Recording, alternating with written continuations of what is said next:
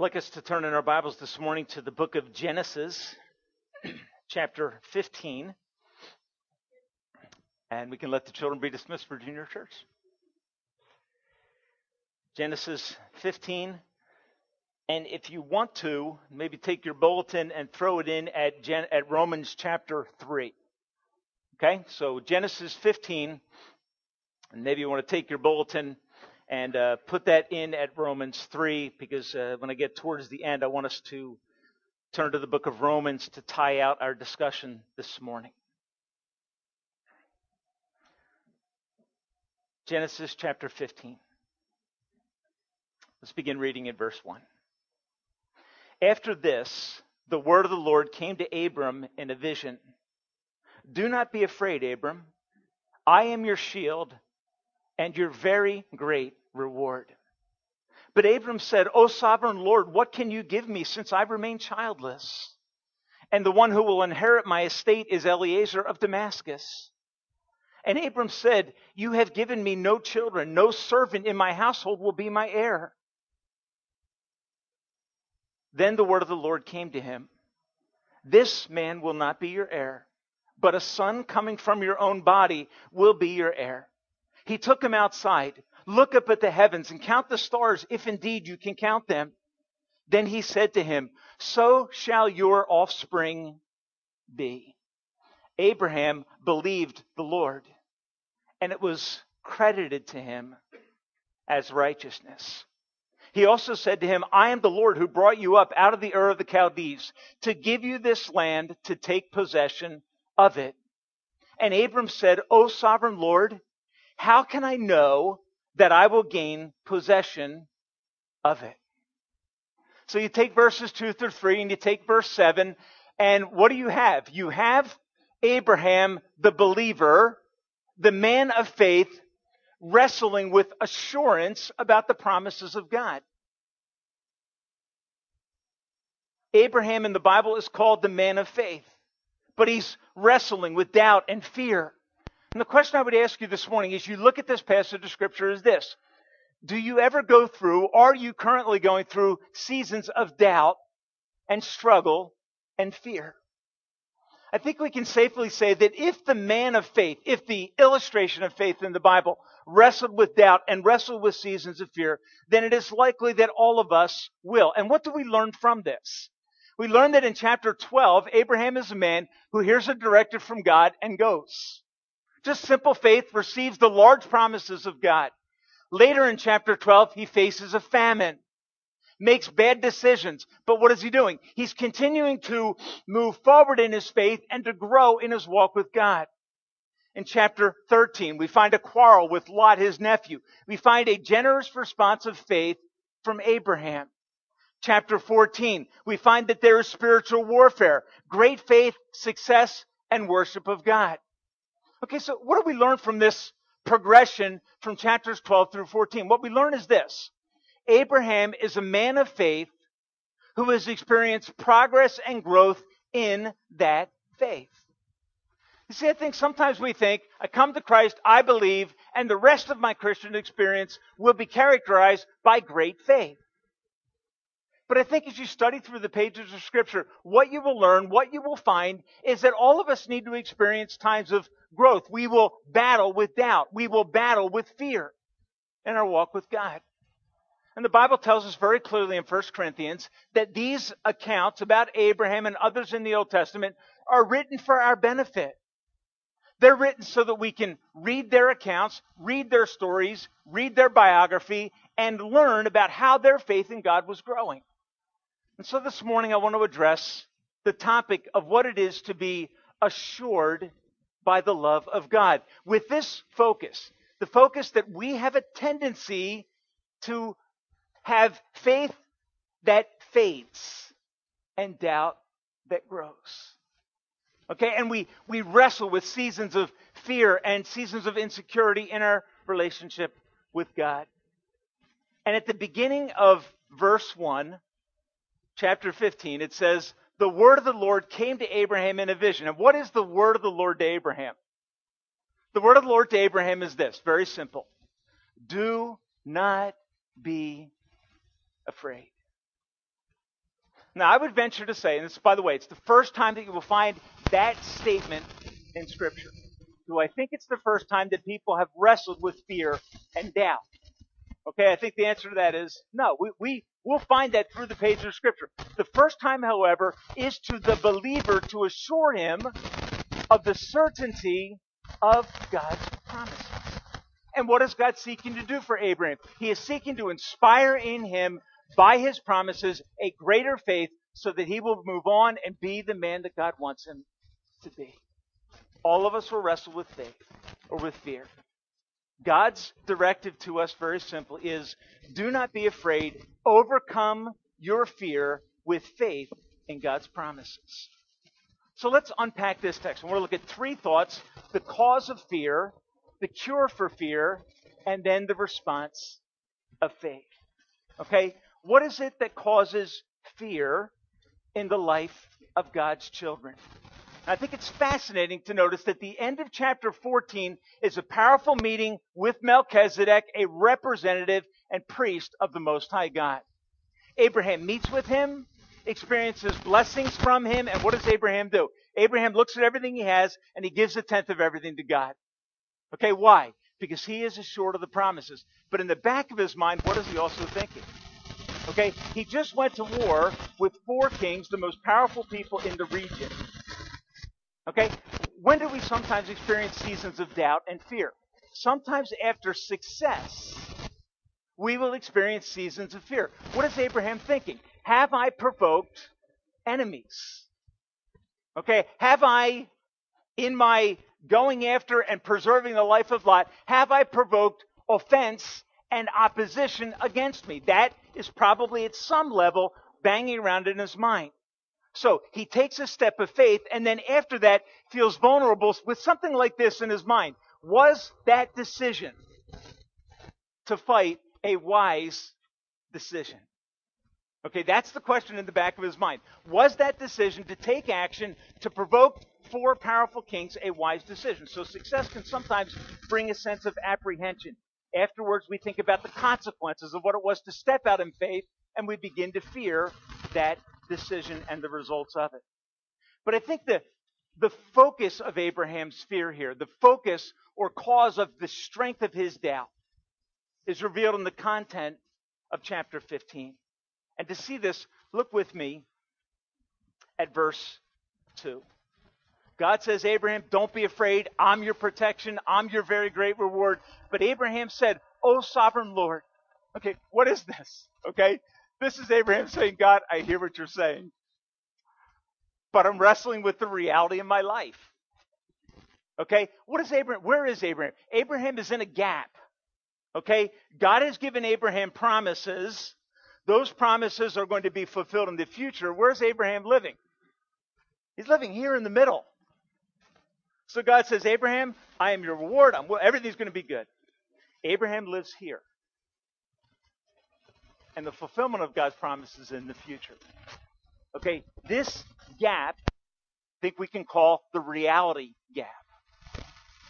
Okay, the reality gap is that, yes, I know the promises of God, and I know that one day Christ is coming, and one day all my sins are going to be taken away, and I'll be in heaven with him forever. But I'm in this season that is provoking struggle. It's provoking tension. Okay, and what in Abraham's case, what is the cause of the tension? I'll give you this word. The cause of the tension for Abraham is delay. He has promises from God. Those promises have not yet been fulfilled, which is to say what? He chose to obey God in chapter twelve, to leave the Ur of the Chaldees, to go into the land of promise. God told him, when you get there, I'm going to give you a son. But and, and as best we can tell, seven to ten years have passed. He's now approaching eighty-five years old. His wife is aging, and the promise hasn't been fulfilled. The promise was, I'm going to give you a seed, a physical son who will inherit the promises, and I'm going to give you the land. You'll find Abraham raises questions about both of those promises. Why? Because living here and the fulfillment is sometime in the future, and it's in this place that we tend to experience doubt and fear about decisions that we have made in the past. Okay, decision to sacrifice for God, to go into spiritual combat, to share our faith. And in the middle, we question, was that wise? was that the right decision? In chapter twelve and verse two, God says to Abraham, I will make you a great nation. In chapter twelve, verse seven, he says, to you and your offspring, I will give this land. Chapter fifteen and verse two, O sovereign Lord, what can you give me in terms of that promise about the land and blessing, since I remain childless, and the one who will inherit my state is Eliezer of Damascus? And he goes on to say, you have given me no children. Okay, you said go to the land. When I get there, you're going to you're going to give me the land and you're going to give me offspring. It's been ten years, approximately. And what's Abraham battling with? He's battling with the distance between the promise and the fulfillment. So success can cause us to doubt the promises of God. Delay can cause us to doubt the promises of God. And the, the problem is heightened in verse three. You've given me no children. In the back of his mind, what is he thinking? He's thinking what we read in Genesis chapter eleven, verse twenty-seven. Sarah had no children and was barren. Okay, which simply, she was childless and apparently, from everything that people could see, unable to give birth to children. That's where she had been for a long time. She was the love of Abraham's life, obviously, even though he struggles with his fears. Puts her at risk. She is the love of his life. She is the one through whom the promise is going to come. Abraham understands that. And this barrenness and the passing of years is doing what? It's adding to the tension in the reality gap between promise and fulfillment. That gap is overwhelming his faith and is causing him to trust his decision to follow God. Delays and hard circumstances can cause us to doubt the promises of God. And I want to say this to you this morning. To wrestle with doubt is not sin. You don't, you don't find God coming to Abraham and saying, Abraham, stop it. No, what does he do? He, he understands where he is. And he's encouraging him towards what? Towards greater progressive faith in the promises of God. Now, can doubt become sin? Okay, is it sin to wrestle with doubt? Okay, no. Abraham goes to God. He says, God, I want to see your promises fulfilled. I'm just being honest with you. James chapter one and verse five, right? If you lack wisdom, what should you do? Go to God, who will give liberally and won't, won't belittle you. Okay? So he says, when you're in that doubt, come, bring that doubt to me. Bring that fear to me and watch how I will work and watch what I will do. I think all of us can relate to this struggle. We can relate to this struggle. Perhaps some of us this morning better than others. We may ask, will this complex situation, this season of trouble, ever really get better or be resolved? Some may ask this morning, will I ever find the mate that God wants me to find? Will I ever get the job that I need? Does God have my best interest in mind? Between the promise and the fulfillment, we stand in this reality gap. And as we're in that gap, tensions can rise in our life. Questions about the fulfillment and assurance of God's promises. Now, here's what's fascinating to me. Because Abraham loves God and has devoted himself to follow him fully. What does he want to do? He wants to honor the name of God. So he, he comes up with an alternate plan, or if you will, an alternate suggestion. Okay? Do you ever do that? You ever try to get God out of his promises by coming up with alternate blessings? Okay, we scheme a little bit and we get this. And you're going to find Abraham does that along the way. He comes with alternate ways to see the plan of God work out. And so what does he say? In verses three and four, he says, I have no child, but I do have this son of a servant in my household. And he's really the next in line because Lot's gone.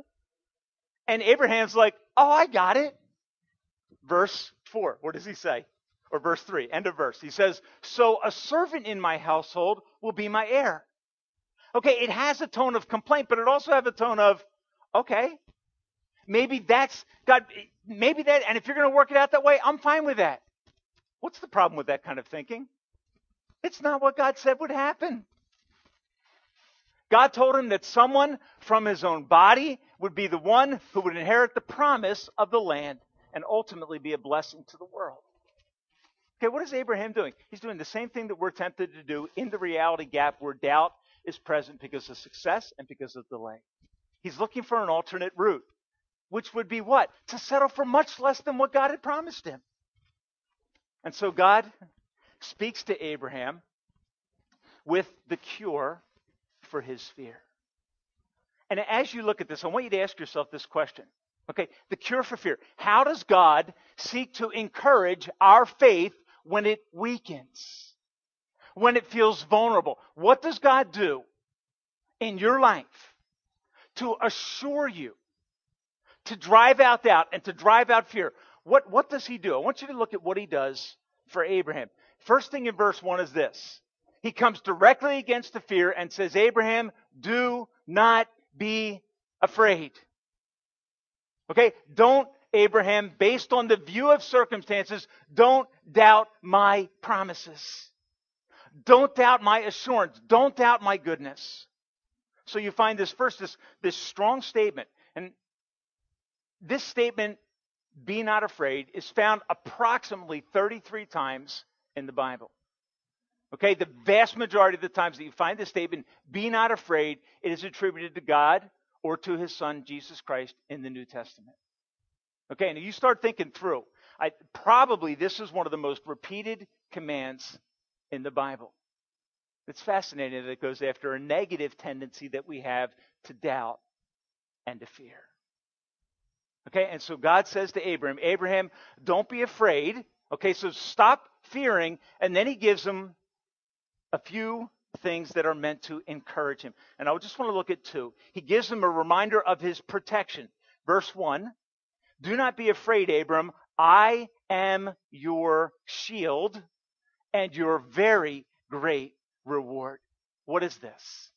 God is saying, Abraham, I called you there. Remember, I am your shield, your protection, and your reward will be very great is a better way to translate it. In either case, what is it? God is saying, I am your protection. I am intending to be your reward. So don't reach out for other things. Stick with and cling to my promises. Trust in my word and my directives over your life. So he gives him a promise and a reminder of his protection. What is this to say? This is to say we need to fight fears and doubts with faith. Okay? The psalmist puts it this way. He says of God, thou, O Lord, art a shield where? About me. You're surrounding me. I'm living in your presence. That's the idea. Fascinating then that when you go to Ephesians chapter six and you find the believer in spiritual warfare, what are we told to do? And take up the shield of what? Faith. Okay? Take up the shield of faith. With it, what do you do? You quench all the fiery darts of the devil. And what are the darts of the devil intended to do? They're intended to destabilize us and cause us to be afraid. And so he's saying, when Abraham throws doubts against us about the faithfulness of God and about his promises, what should we do? Take up the shield of faith. What does God say? Abraham, I am your shield. I'm your protection. I am all the way around you. Which speaks of what? A shield about you is not something that you ever saw a soldier go into war with. Right? Did anybody ever see you, ever see a soldier running into war inside of a tube? Okay, it's a bizarre picture. But it's an amazing picture. Why? Because God is, because of his omnipresence and omnipotence and omniscience, he has all of the bases covered around the circumference of your life. Folks, here's what he's saying. Abraham, I can see where you can't see. I can see the things that you can, can't see. I can see into the future. I've got that covered. And so he speaks about his protection as a means of bringing security and driving out doubt and fear in Abram's life. What really is at stake here? What really is at stake here is the faithfulness of God. What's really at stake in this text is the character of God. Abraham is questioning whether or not God will fulfill his promises in the way that he said he would. Okay, that's the wrestling match here. God comes to Abraham and says, Abraham, I am still here. I am still your great reward. I am still your shield and protection. Jesus says something like this in Luke twelve, verse thirty-two. He says, do not be afraid, little flock, for it is your Father's good pleasure to bring, give you the kingdom. It is your Father's delight. He delights to be faithful to you. He delights to honor his character. So what does God do? What he does for Abraham is he reassures him of his promises and of his protection. Look at verse four. God says to him, "This man will not be your heir, but a son coming from your own body will be your heir." Now what is God doing? He's tightening up on the words, becoming more specific about the nature of the fulfillment of the promise. Abraham's looking for an alternative. There's one in my household, lives in the walls of my house. God says, no, one is going to come from your own body. Okay, he will be your son, and ultimately we'll find very clearly he's going to come through Sarah. Okay, Abraham's struggle. I don't have an heir. What does God do? He overrules Abraham's attempt to come up with an alternate plan. He overrules Abraham's attempt to come up with a way that God can get out from under this promise and still be true to his word. Someone in my household. And God says, no, Abraham, even though it is apparently impossible from a human perspective for you to have a son with your wife, Sarah, I'm going to do it. That's the promise that he gives to what? To drive away doubt. And then what does he do? He says, Abraham, come outside with me. So apparently they're inside the tent talking. He brings him outside, and what does he say? Look at verse five. He took him outside and said, look up at the heavens. Count the stars if you can. And can you imagine what this was like? In the Near Eastern world, no, you don't, you don't have any light pollution. Okay? You have pure blackness. God takes him outside. He says, okay, Abraham, look at the stars. Now, count them. And I love the way God says this. He says, count them if you can indeed count them. And so Abraham's standing there looking up. What is it? It's an illustration of the glory of God. Psalm nineteen one. The heavens are doing what? They're declaring the glory of God, the faithfulness of God, the power of God. Looking at them says something about the God that Abraham knows. Here's what's fascinating to me. Go back into chapter fourteen. When Melchizedek is seeking to assure Abraham of the goodness of God, how does Melchizedek speak? He reminds him very specifically, blessed be Abraham by God Most High, the creator of heaven and earth. How does God assure Abraham of the blessings that are coming his way? They're coming from the one who created the heavens and the earth. Chapter fifteen, God takes Abraham outside. He says, okay, Abraham, look up at that. Quick looked up the number of stars on the internet. And here, here's a fascinating thing. I've done this over the years. The number keeps changing. Okay? I mean, when I say changing, I mean like massively changing. Like it is absolutely astonishing. Here's, here's the, the one estimate of the numbers of stars. three hundred sextillion, which is three trillion times one, or uh, three trillion times one hundred billion. Okay? three trillion times one hundred billion. Okay. Yeah. Give or take a few billion. Okay? It, what, what, are they, what does God do? God takes, he can't even see. He says, okay, count them. Okay? This is the humor of God. Okay? So you start counting. Okay? And as you're staring, your eyes are adjusting. What are you realizing? Oh, I missed all those. Because why? There's greater clarity as you stare. And look, bottom line is this. There is no night long enough. You can't come back the next night and say, okay, now where was I? You, what is God doing? He, he's pointing to something that is meant to blow Abraham's mind. He, why? He's the creator. He put all of this vast array there. And folks, we don't even see it. Here, here's the way the estimate runs. Okay, that number I gave you, which I don't understand, okay, it's ten times, ten times the number of the grains of sand on the shore and in all the deserts of the world. Okay, that's the estimate. God made that. Okay? Uh, here's, here's, I want to go this strong. How dare we doubt him? He made that. He said, Abram, come out, look up, go ahead, count. So shall your offspring be. What is he saying? He's not saying it's going to be you know, three hundred sextillion. Okay, but what is he saying? He's saying, Abraham, through you, there will be this innumerable host. And what is God saying? Folks, you know what God is saying? He's reaching out to the further fulfillment of the promise. In you, Abraham, all nations of the earth will be blessed. Galatians three will go on to say this. Every believer is part of Abraham's family. They are spiritual sons and daughters of Abraham. He's not just talking about the physical promises. He's talking about the eternal promises that relate to Jesus Christ. Galatians three sixteen, when God says to Abraham, to your seed. Paul picks it up and says, when God said that, he was talking about Jesus. That's a mind blower. To your seed, who? Jesus Christ. Who brings what? The Bible says many sons and daughters to glory. That God is speaking in ways that are way beyond Abraham's capacity to grasp. What is God saying? And how should we respond? God is saying, Abraham, I own the future. Here's the way Jeremiah said it. Ah, Lord God, you have made the heavens and the earth by your outstretched arm and power. Therefore, there is nothing too hard for thee. You see, that's what God is saying. The heavens are declaring the glory of God. The firmament is showing his handiwork. His capacities, his attributes are revealed, Romans one says, as we look at what he's made. I'm astonished by the sand on the seashore, sand in the desert, ten times that hangs in the sky. That should blow our mind. What is God saying to Abraham? He's saying, Abraham, I own the future.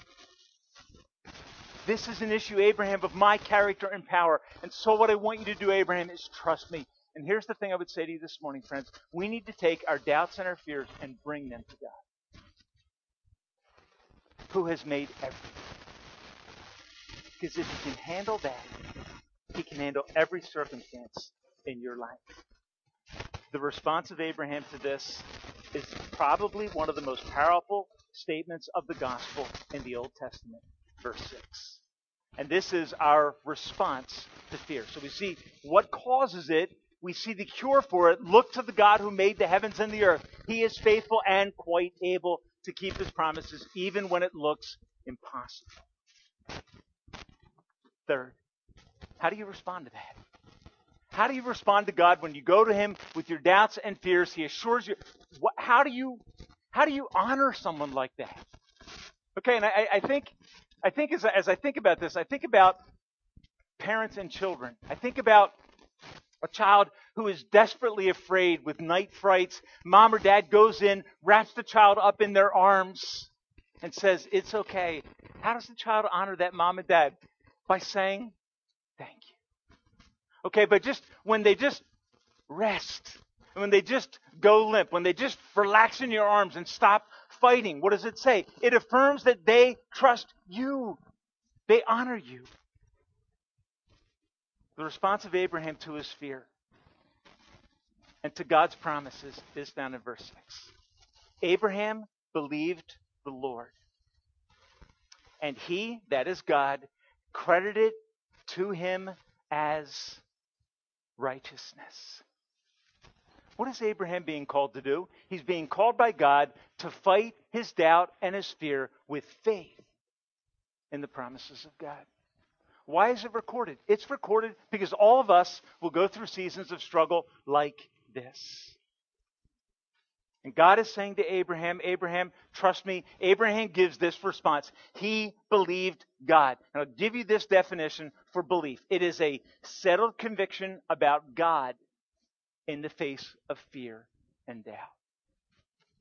Okay, a settled conviction about God, who he is, in the middle of your fear and doubt.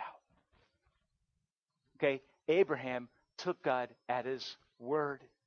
It was not, and please understand this, it was not that Abraham was into the idea of just having faith.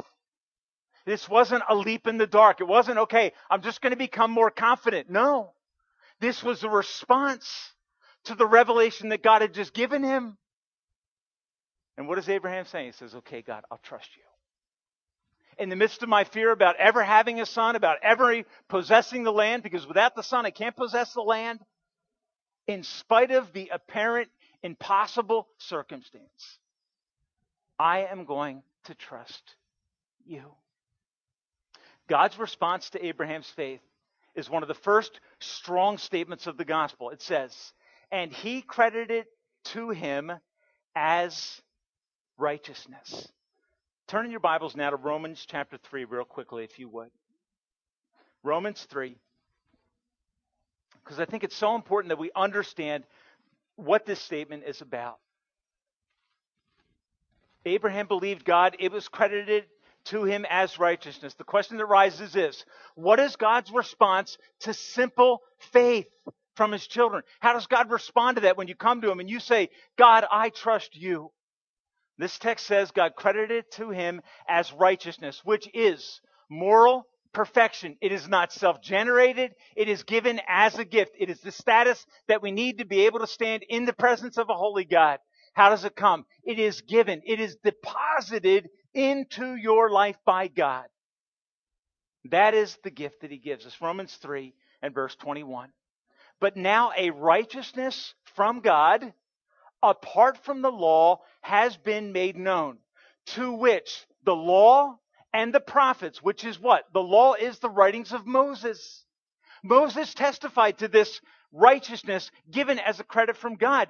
Verse twenty-two, this righteousness from God comes through what?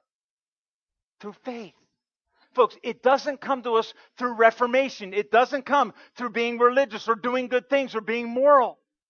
It comes by faith. It is the response of God to desperate faith that says, God, you're all I have and you are all I need. It comes through faith in Jesus Christ to all who believe. Why? Verse twenty-three, for all have sinned and fall short of the glory of God. And what does God give?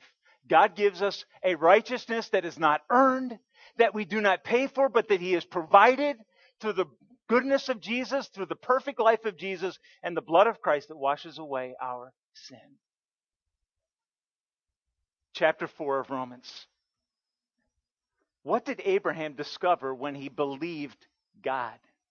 Verse three of Romans four. What does the scripture say? It says, Abraham believed God, and it was credited to him as righteousness. Now, when a man works, his wages are not credited to him as a gift, but as an obligation. It doesn't come as a gift wrapped. It comes as a paycheck. It's a response to performance. Okay? But in this case, what happens? Abraham has it given to him as righteousness. Verse five. However, to the man who does not work, but trusts God who justifies the wicked, his faith is credited as righteousness. Okay, so what do you find? You find in Genesis chapter fifteen and verse six, Abraham believed God. It was credited to his account as righteousness. You find the same thing when you come to Romans chapter four and Romans chapter three. Righteousness from God that is through Jesus Christ. So here's the question I ask you then. Who is it ultimately that Abraham is believing and trusting? Who is he trusting in Genesis fifteen? He's believing in what God is pointing forward to in the person of Christ. Okay, which is amazing. Now, go back to Genesis real quickly, and I'll just look at this picture of assurance. This picture of assurance. All right, with this thought in the back of your mind, when you respond to Jesus with simple faith, he meets your greatest need. Okay, he helps you in the reality gap. He assures you about and by his great, amazing love. Verse seven, he said, I am the Lord who brought you up out of the Ur of the Chaldees to give you this land, to take possession of it. But Abraham said, O sovereign Lord, how can I know that it will gain possession of it? Okay, and this, this goes to kind of the core of the issue. God, how can I know? What is this really a question about?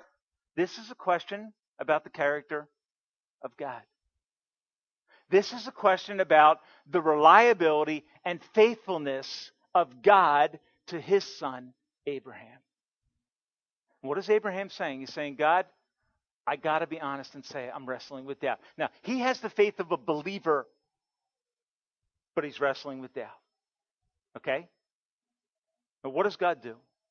How does God assure him of his love and his promises? God does something in this text that is absolutely amazing. Verse nine, the Lord said to him, bring me a heifer, a goat, and a ram, each three years old, along with a dove and a young pigeon. Now, any Jew reading this would know that these are the sacrificial animals of the Old Testament covenant, which is not in play yet. Abraham is four hundred years before that sacrificial system. And what does God do? God draws from imagery that's forthcoming. Why? Because the audience to this text is who? It's the people of Israel coming out of uh, Egypt through the Exodus. And what is God showing them? He's showing that when Abraham found assurance about the promises of God, he found it through a covenant. He found it through a promise. And notice what this text says. This is just absolutely amazing. The Lord said, bring me a heifer and a goat. So Abraham brings them out. Abraham brought all these to him, and Abraham understands what's going on because this is, this is a sacred oath that God is making to Abraham. Okay? It's a sacred oath. Okay? When, when, when a young man wants to assure a girl of his love, what does he do? He goes out and spends enormous amounts of money to provide gifts, flowers, chocolate, baked goods, whatever it is. He just, he, why? To assure her that what I've said, I mean it. I mean it. Okay, I got a little bit of that going on in my house lately. Okay, I'm a little nervous about all this. But what is it? They're, they've made comments about commitment, and now what are they doing? They're backing up those comments with assurance. What has God done to Abraham? He said, Abraham, I am committed to you. And now, Abraham, through a solemn, most sacred oath, I will demonstrate to you the depth of my commitment. How dead serious I am about this. And what is he going to do? In this text, he's going to cut a covenant. That's the way that in, in the Old Testament ritual, okay, in that time period, this is the way they did it. They would cut a covenant, okay? Now, what does it mean? Abraham takes the animals that God told him to bring, and this will sound disturbing and it'll sound strange to you, but it's the way that they would assure of a solemn oath. Here's how serious I am about my commitment between two kings. This is the way they would do it. They would cut animals in half. And once those animals were laid in half, they would walk between the dead animals. To say what? May the same thing happen to me if I don't keep my word. Okay, strange to us. But I think we can understand how utterly and absolutely solemn that was. So Abraham puts out those, those sacrifices, this solemn ceremony. But here's the amazing thing. Abraham's not passing through. Why? This covenant is not bilateral, made by two people. It's unilateral. It's made by God. God says, Abraham, you prepare the ceremony and I will arrive. And what do you find? You find that Abraham falls into a deep sleep. And then the presence of God comes into this incredible setting. God, the Bible says, passes through. Okay, verse seventeen and following. When the sun had set and the darkness had fallen, a smoking firepot with a blazing torch. Now, anybody who has read the book of Exodus or Numbers is immediately going to understand what this is. The presence of God on Mount Sinai with what? With smoke and fire. Okay, so you have this smoking pot and this burning torch that in this vision that Abraham has passes between the animals that have been cleaved in two. What is God saying to Abraham? What is God saying? If I can die, then this promise could be null and void. But over my, in a sense, we say this, over my dead body, or I am dead serious about this. Okay, that's what God is saying to Abraham. Abraham, here's how serious I am about the oath. Here's how serious I am about my covenant and my promises to you. I put my life, my very existence, my being on the line. And then verse eighteen, it says, on that day, the Lord made a covenant with Abraham and said, to your descendants, I, and it's very fascinating in the original language, to your descendants, I have already given this land. What is God doing? God's talking about the future in the context of a solemn oath, saying, I am faithful to my word. You can count on it. What is God doing? God is assuring Abraham of his promise and love. Now, I want you to jump forward with me in your mind and ask by asking yourself this question. What is pictured in this solemn ceremony where the animals are, are killed and cut into? What is pictured? What is anticipated? Okay, and I think it to every believing Christian, it's going to be very obvious what's pictured here. What's pictured here is God's love and covenant with us through the cross of Christ. Because the one that dies to assure us of God's love and to pay the price for our sin is Jesus. Okay, and it, you can go all the way back in Genesis fifteen, and what do you find? You find evidence of this future sacrifice of Christ, through which and by which, when we believe, we are forgiven of our sin by his stripes, Isaiah fifty-three says. We indeed are healed. It's for this reason that in John chapter eight, Jesus, talking with the religious leadership, says this. He says, they ask this question, are you greater than Abraham our father? Was it, they're, they're sparring with Jesus about his identity and about his person. They hear him claim great things. He says, before Abraham was born, I am. I existed before him. I was the one there in Genesis fifteen. And then Jesus makes this statement, John chapter eight and verse fifty-six. He says, your father Abraham rejoiced at the thought of seeing my day and was glad. Your father Abraham rejoiced at the thought, at the prophetic imagery that is bound up in Genesis fifteen. And when he saw that I was coming, one through whom righteousness would come, what did Abraham do? Abraham got happy and got confident in God. He rejoiced to see the day of Christ. That is one of the most mind-blowing statements that emerges from this text.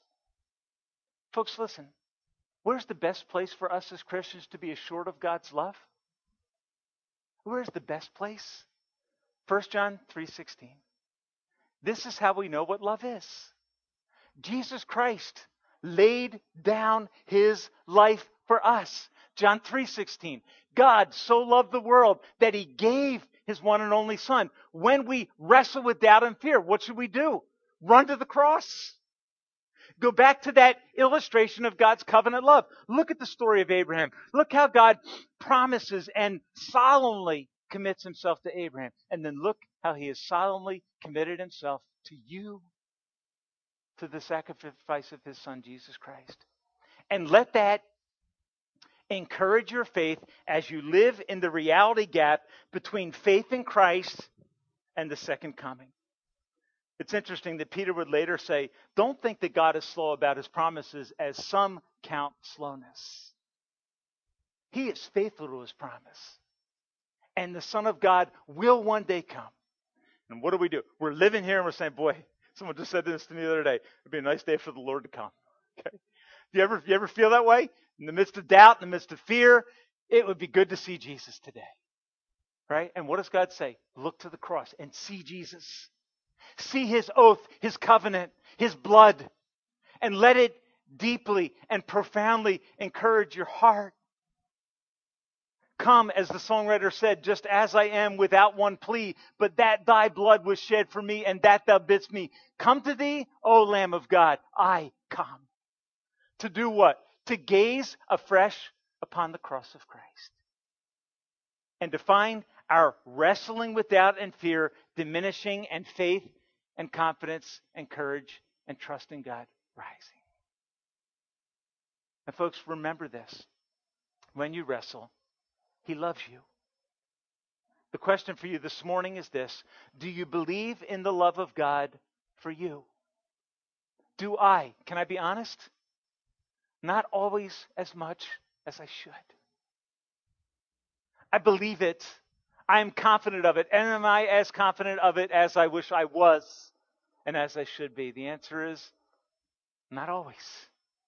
Not always. Why? Because sometimes life and circumstances can frustrate us. Living in a fallen world can frustrate us. It beats us up. And we have to get back to the cross to find assurance. This morning, I ask you this question. Have you believed in the shed blood of Christ alone, like Abraham? Have you taken God at his word and believed? The question is not, are you moral? Not, are you selfless? Not, are you religious? Not, are you trying hard? The question is, have you come and seen that Jesus Christ is your hope? And that by simple faith in him, your entire future life can be changed. I give you this encouraging thought. Our salvation does not depend on outdoing Abraham. Doesn't depend on us saying, okay, I got to look at Abraham's life and be like him. Your salvation is not dependent upon your ability to be like Abraham. Your salvation is dependent upon the God who saved Abraham. And if you have believed him, if you never have, I would encourage you this morning, trust in him. But if you have trusted him with your life, you've come to him and said, Lord, I believe that your blood cleanses me from all my sin, and I trust in you. Folks, if you've trusted him with that, what is left in your life that you can't trust God with? What remains that we can't put into his capable hands? He who did not spare his own son, but gave him up for us all, won't he with him freely give us all things? My encouragement to you this morning is fight your doubt with faith. Take up the shield of faith, and with it, quench the fiery darts of the evil one. Believe in him. Trust him. Wait for him. Hold on to his promises. Step out with faith in his love. He is faithful, and he will do it. Our Father, this morning we thank you for the reminders